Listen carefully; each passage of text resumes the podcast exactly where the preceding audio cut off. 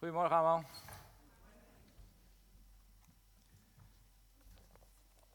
Misschien dat de wat ouderen, daar val ik dan ook een beetje onder inmiddels, het nog kennen. Maar wie van jullie kent de Er is Hoop campagne nog van zoveel jaar geleden? Nou, je hoeft niet echt heel oud voor te zijn. Nou, toch een aantal. Ja. Die, die vlag met die regenboog met Er is Hoop. En uh, dat is alweer 40 jaar geleden dat het toen begon. En uh, Agape, zo heet het nu tegenwoordig. Want vroeger heette dat Instituut voor Evangelisatie. Die zijn ermee begonnen. Dit heet nu Agape en die beginnen weer opnieuw met, uh, met die campagne. En ik wil het vanochtend met jullie hebben over hoop. Uh, Wilma heeft al een stukje gelezen, dat komt zo meteen ook nog terug.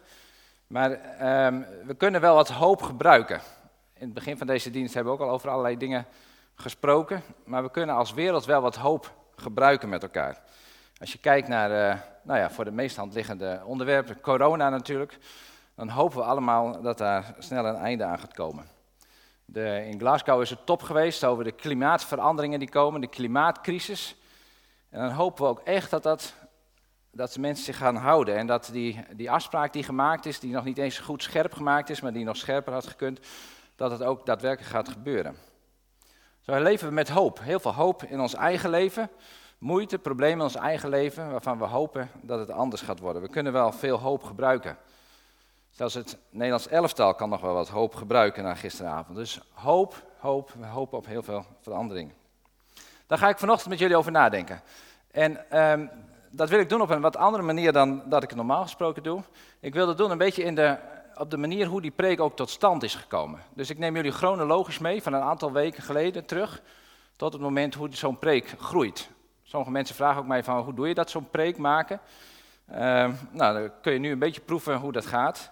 Daar zitten dus ook mijn vragen in waar ik geen antwoord op weet, dus die ik even parkeer.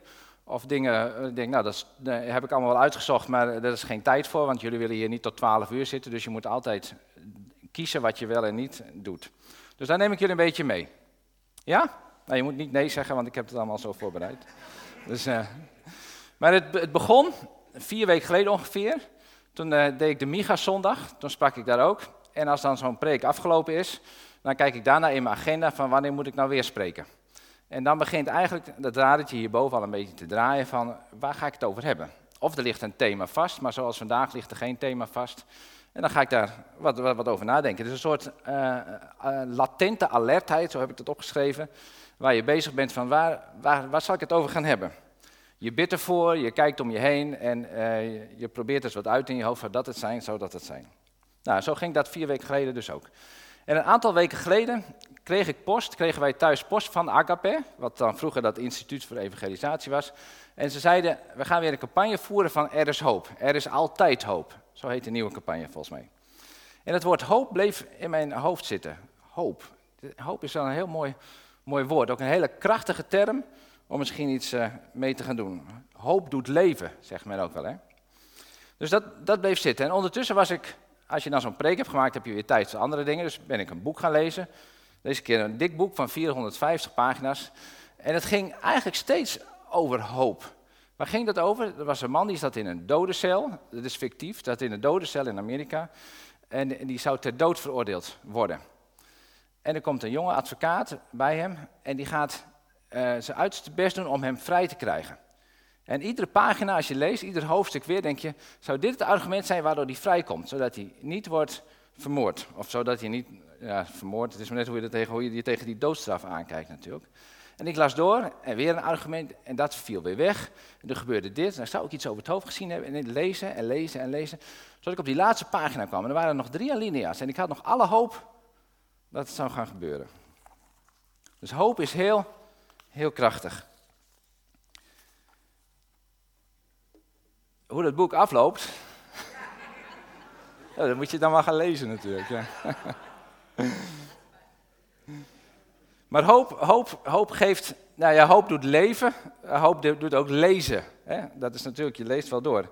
En we hopen dat er verandering zal gaan komen. En die hoop hebben we nodig, vooral als we in moeilijke tijden zitten. Dan willen we graag hoop, dan willen we verwachting hebben dat het goed gaat komen. En als die hoop wegvalt, ja, als de hoop weg is, dan zit het tempo er niet meer in, dan stop je ermee. Waar, waar, doe je het dan eigenlijk allemaal nog voor? Zo belangrijk is die hoop. En ik was aan het zoeken, denk, zou ik daar wat over gaan doen en een beetje voor. En uh, ik, was in, uh, ik stond op de trein te wachten in Heerenveen en ik dacht erover na. En toen ineens komt de regenboog daar. De regenboog als teken van hoop. En toen dacht ik, oké, misschien is dat wel het teken van God om het daar dan toch maar over te hebben. En later diezelfde week nog twee keer die regenboog. Ik dacht, ja, nu kan ik er niet meer omheen. Maar ja, dus toen heb ik gezegd, oké, vandaag wordt het het thema hoop. Ik denk dat God mij op die manier dat duidelijk maakt. En dat was eigenlijk ook wel heel mooi, want vorige week zaterdag appte Jolien, die zei, heb je al een thema voor die zondag? Want ik moet daar ook nog liederen bij uitzoeken. Dus dan dacht ik, nou ja, dan moet het maar worden hoop. Zou ik daar er is hoop van maken of wat voor, nou dan heb ik gelijk maar hoop. Dus vandaar dat het thema gewoon hoop is.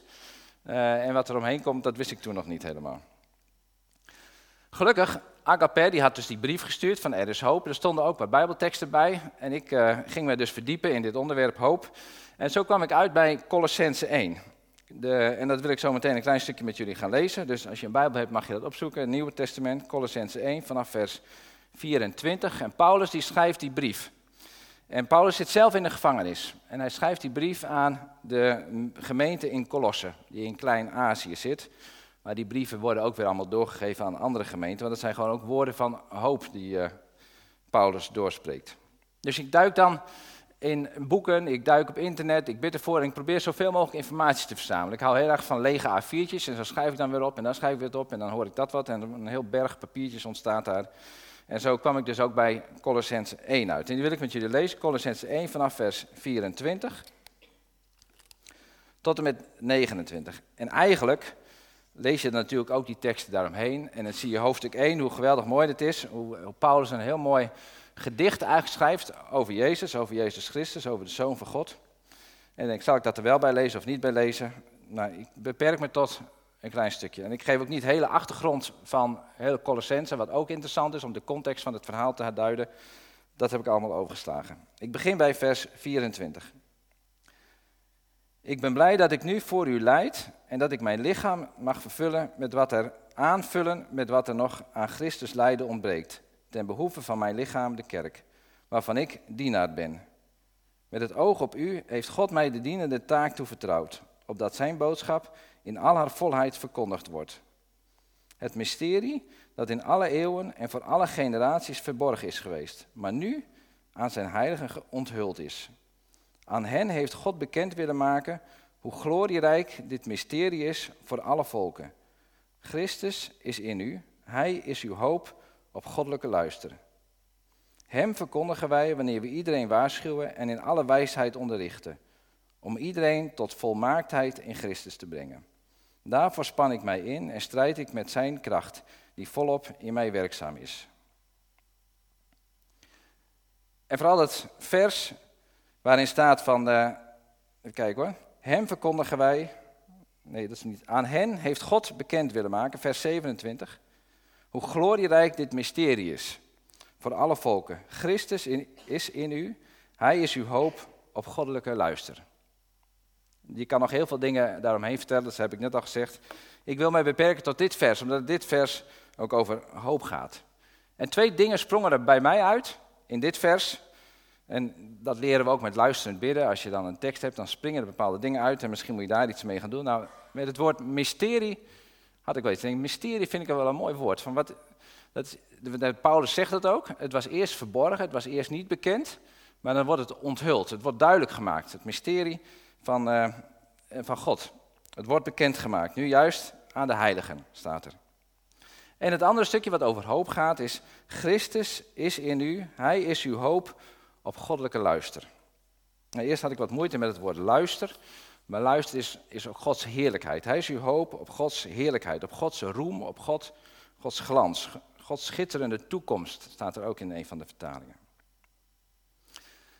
En waar ik echt op in bleef haken, dat was dat Christus is onze hoop. En daar heb ik wat op zitten, zitten broeden en daar wil ik u wat in, in meenemen. Want normaal gesproken zou je zeggen, Iemand geeft hoop. Ik kan u hoop geven door te zeggen, aan het eind van de dienst staat de koffie klaar. Dan krijgen jullie hoop En denkt, wauw, heerlijk, koffie toch nog. Nou, dat is valse hoop overigens, want dat gaat niet door. Maar iemand geeft hoop.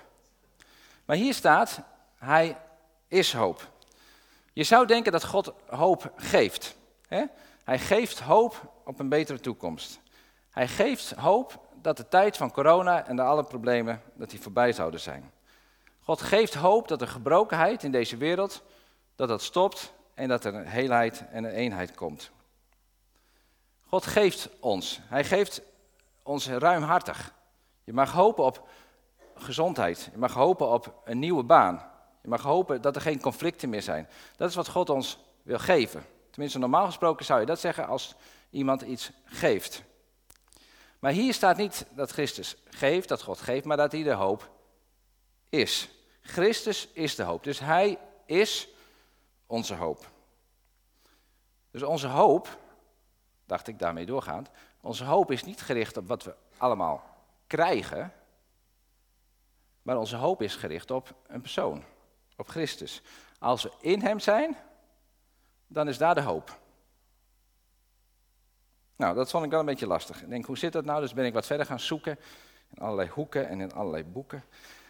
En dan kom ik uit bij het thema van dat je in Christus bent. Dus als je in Christus bent, dan is daar de hoop. En als je gaat zoeken op in Christus, dan zie je dat het hele Nieuwe Testament daar heel vol mee staat. Dus een van de favoriete zin van Paulus, die heeft het als we in Christus zijn.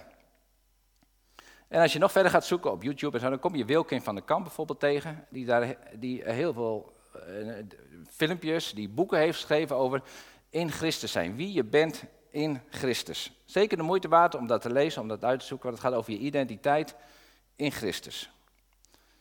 Dat laat ik aan Wilkin over, dus daar, als je daar geïnteresseerd in bent, moet je dat zeker doen.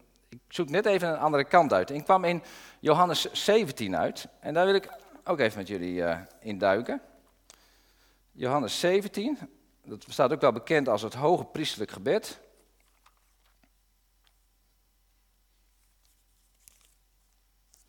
En dus vlak voordat Jezus gekruisigd wordt, vertelt hij zijn discipelen nog een heleboel dingen. En wat ik met jullie lees is Johannes 17, vers 20 tot 23. Ik bid niet alleen voor hen, maar voor allen die door hun verkondiging in mij geloven. Laat hen allen één zijn, Vader, zoals u in mij bent en ik in u. Laat hen zo ook in ons zijn, opdat de wereld gelooft dat u mij hebt gezonden. Ik heb hen laten delen in de grootheid die u mij gegeven hebt, opdat ze één zijn zoals wij. Ik in hen en u in mij. Dan zullen zij volkomen één zijn en zal de wereld begrijpen dat u mij gezonden hebt en dat u hen liefhad zoals u mij liefhad.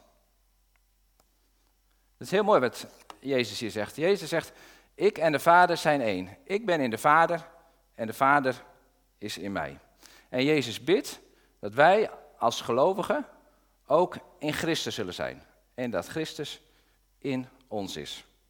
Dus als je verder zoekt in het in Christus zijn, dan is dat het gebed van Jezus vlak voordat hij gekruisigd wordt van laten wij één zijn. Laten we één zijn, zoals de Vader en ik één ben, eh, zijn, dat ook de gemeente, de volgelingen van Jezus, één zijn in Christus. Dus het in Christus zijn is dat we één zijn met Hem. Dat we als gelovigen één zijn en samen in Hem één zijn. En als je verder gaat zoeken, en ik heb wat zitten nadenken verder van over dat één zijn, waar kom je dat nog meer tegen?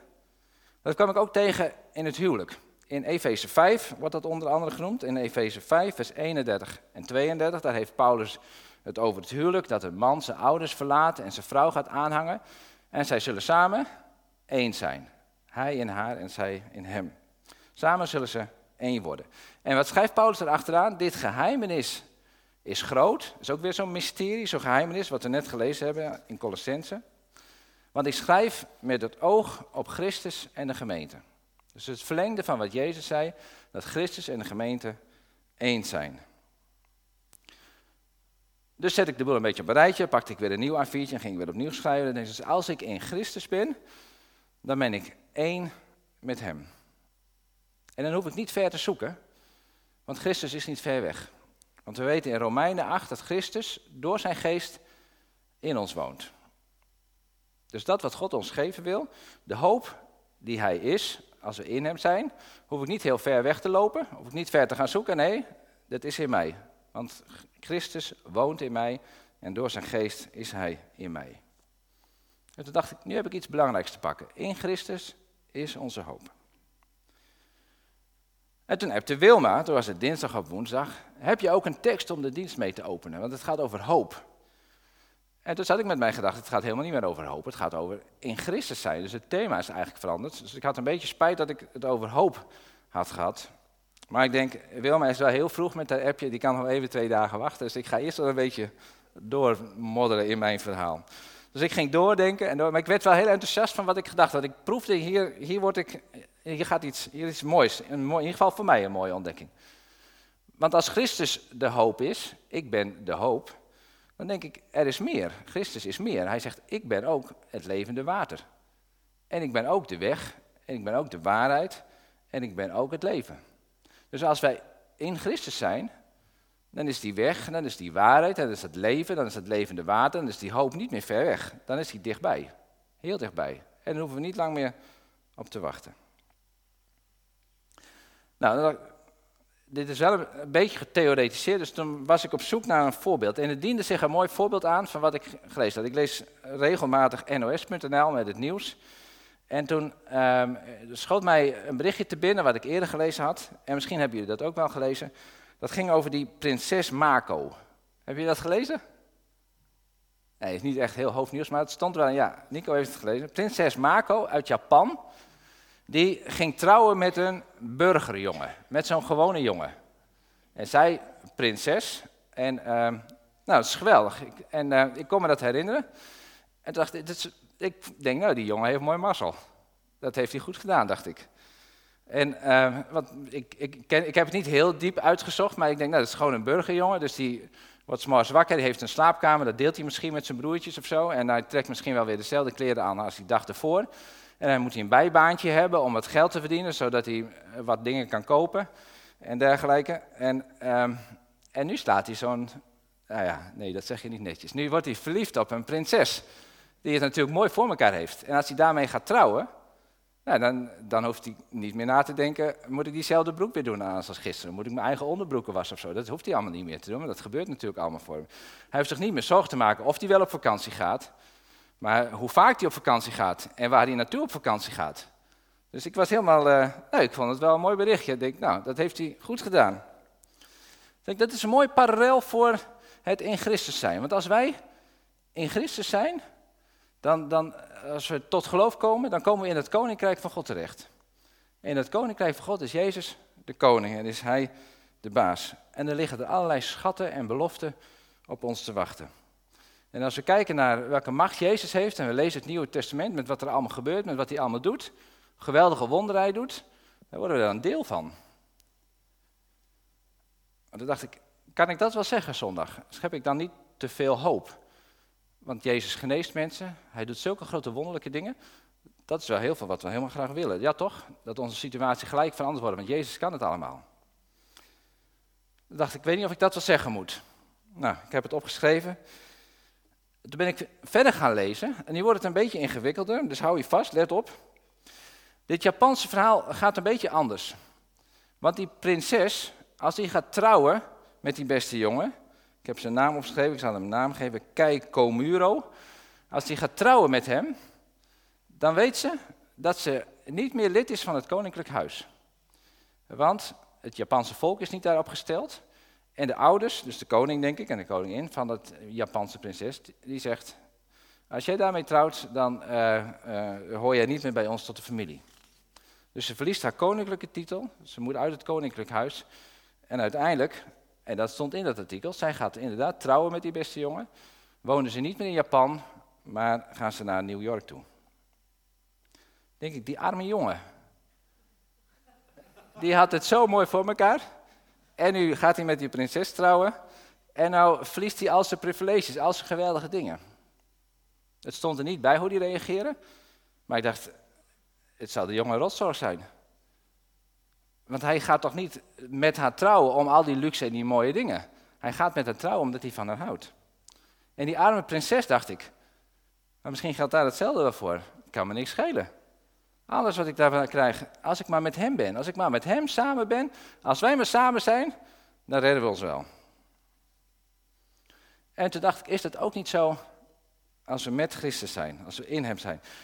Was het met Christus verhaal eigenlijk niet net zo? Christus was bij de Vader. We lezen dat in Filippenzen 2, dat ga ik nu niet met jullie lezen. Maar hij was bij de Vader. Hij had de koninklijke titels, hij had het koninklijk huis, hij had het allemaal perfect voor elkaar. Hij was één met zijn Vader, dat hebben we net gelezen in Johannes. En Jezus laat dat allemaal achter en hij komt naar de aarde toe. Hij laat al zijn koninklijke titels, al zijn welvaart, al zijn mooie dingen laat hij achter. Hij werd een slaaf, hij werd een mens, mens zoals jij en ik. Gewoon een burger, jongen, werd hij in deze wereld. En toen hij aan het kruis stierf, en dan word ik een beetje voorzichtig, want ik moet Willem aankijken, maar dat had ik eerder moeten doen.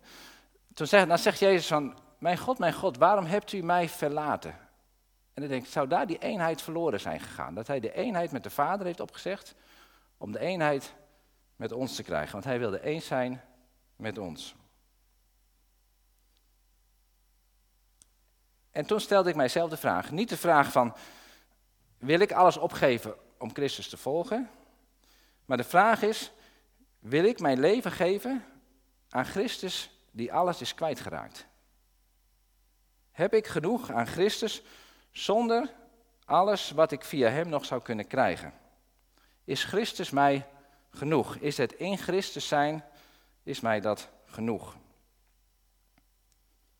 Een beetje als het Japanse echtpaar dat al de luxe en alle wilde en alles achter zich laten en zeg maar, wij zijn er voor elkaar, wij willen er samen voor gaan, we gaan samen verder. En dan stel ik mij de vraag, vind ik mijn hoop in Hem? Is dat genoeg? Vind ik mijn geluk in Hem? Is mijn toekomst in Hem? En dan moest ik denken aan dat woord geheimenis, wat er staat. Is dat het geheim? Dat we in Hem zijn en niet wat Hij ons allemaal geeft. Nou, ondertussen zat het appje van Wilma mij nog een beetje dwars, want ik denk die moet ook antwoord hebben, anders denkt hij ook van die bereidt alles op het laatste moment voor. Nou, niet alles. En zo, ik kwam dat verhaal van, uh, dat, van Habakkuk naar voren. Al zal de vijgenboom niet bloeien, geen opbrengst aan de wijnstoktuin, toch zal mijn beker, uh, dat is dat lied, maar dan, toch zal ik mij verheugen in de God van mijn heil. Ik ben niet blij om wat God mij allemaal geeft, maar om wie hij is. Omdat ik in hem ben en omdat ik met hem optrek. Niet omdat hij al mijn omstandigheden verandert. Dus al zou die vijgenboom niet bloeien, al zou de diesel nog duurder worden. Eh, het gaat er mij om dat ik in hem ben. Mijn hoop is in hem. En daar werd ik heel blij van. Dan dacht ik, wauw, wat is dat een mysterie wat zich bij mij een beetje onthult. Ga ik nog één stapje verder en dan ga ik afronden. We hebben ook nog wel even tijd, of niet?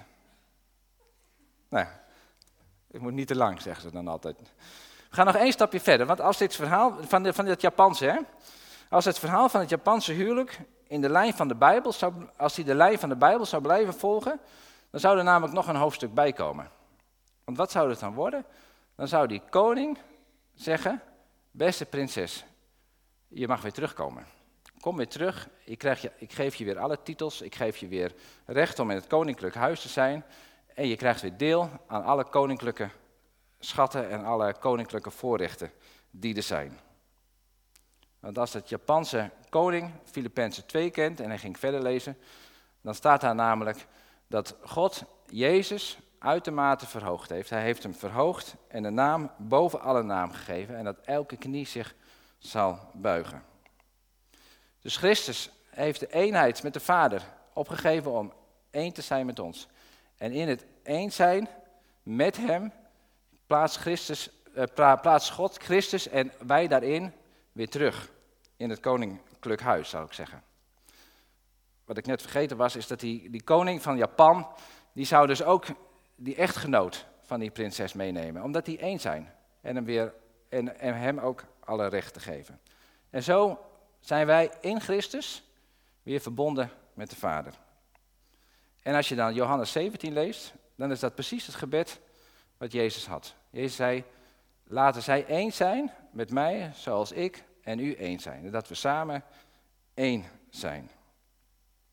Dus dat we in Christus uh, verbonden zijn aan God de Vader. Nou, inmiddels was het zaterdagavond en ik kon nog veel meer dingen opschrijven, maar ik denk het is goed geweest zo. Ik ontdekte ook dat er geen hoop meer was voor Montenegro, want ze stonden met 2-0 achter. En ik heb even gekeken en ik denk, nou, dit wordt hem niet meer. Maar ook dat was valse hoop, heb ik ontdekt. Ik ging nog alleen nog even een eind maken aan dit verhaal, want ik denk, ik wil terugkomen naar het begin. Want we zouden het hebben over hoop vanochtend. Hoop, we kunnen wel wat hoop gebruiken hè, in de pandemie, wat hoop gebruiken in de klimaatcrisis, hoop gebruiken in je eigen persoonlijke omstandigheden.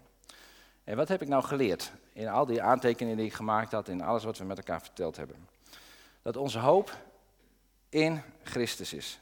Dat ons leven in Christus is. Dat onze vrede in Christus is. Dat onze blijdschap in Christus is. En uh, het, het, vervolg op Habakkuk zou je kunnen zeggen. Al zou de lockdown nog zes maanden duren, al zou de zeespiegel misschien wel 10 meter stijgen, al zullen mijn persoonlijke problemen nooit worden opgelost, mijn hoop is in u. Niet wat u allemaal gaat veranderen aan die omstandigheden, maar mijn hoop is in u. Mijn kracht is in u en mijn rust vind ik in u. Want ik ga samen met Christus door die crisis heen. Ik wil het samen met Hem doen. En ik ga er samen met Hem doorheen en Hij heeft alles opgegeven om het met mij te doen. En dat maakt dat wij als gelovige mensen in Hem hoopvolle mensen zijn. Ondanks omstandigheden. Dat we hoopvolle mensen zijn in Drachten, in Urenterp, in de Trisk, nou dat hoort bij Drachten natuurlijk, in de familie, op het werk en in de buurt. Ook al is de omgeving om ons heen, zijn de omstandigheden misschien wel helemaal niet meer zo hoopvol. Wij mogen hoopvolle mensen zijn. En misschien zijn er dan wel mensen om ons heen die zeggen: waar halen jullie die blijdschap vandaan? Waar haal je die vrede vandaan? Waar haal je die rust vandaan te midden van deze onrustige wereld? En dan zeggen wij: dat is een geheimpje, dat is een mysterie, dat ga ik je niet vertellen. Maar dat staat in de Bijbel. En natuurlijk niet. Natuurlijk willen wij daar ook wel van getuigen. Zo mooi is het mysterie. Het mysterie wat ons wil dat we in Hem mogen zijn. En het mooie vind ik daar weer van, ook Johannes 17 wat we net gelezen hebben. Als wij die eenheid in Christus zijn en zo in de Vader zijn, dan zegt Jezus, dan zal de wereld zien dat ik gekomen ben als zoon van de Vader. Op die manier zijn we een hoop in de wereld en zijn we een hoop voor uh, de mensen om ons heen waar wij leven. En dat hoop ik dat we dat, dat, hoop ik dat, we dat als gemeente steeds meer mogen zijn. Ik wil met jullie bidden. En ik zou zeggen dat het muziekteam naar voren gaat. Dan gaan we dan bidden. Ja. En dan zingen we het lied. Daarna Jezus, hoop van de volken.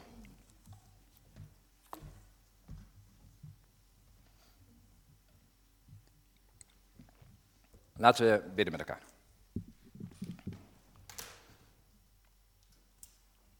Vader in de hemel, we willen u bedanken. We danken u voor uw woord. Heer, dat we daarin duiken, tenminste als ik daarin duik, uh, dan word ik er ook heel blij van. Dan ontdek ik steeds weer nieuwe dingen en dan dank ik u voor dat u mij de ogen daarvoor opent, dat u ons de ogen daarvoor opent. Heer, dank u dat we in Christus mogen zijn. En dat we hoopvolle mensen mogen zijn. Omdat u in ons die blijdschap geeft, die vrede geeft en die rust geeft. En dank u Jezus dat u alles opgegeven hebt om één te zijn met ons. Heer, en uh, ik bid dat we ieder persoonlijk die eenheid met u de komende week, de komende weken steeds meer mogen ervaren. Hoe waardevol het is dat u in ons bent door uw geest. En dat we tijd nemen om de relatie met u aan te sterken, om tijd te nemen om uw woorden, om uw liefde, om uw trouw in ons te laten inwerken. En dan bid ik dat we een hoopvol volk mogen zijn hier, te midden van uh, een wereld waar zoveel gebeurt en waar zoveel moeilijkheden zijn. In Jezus' naam. Amen.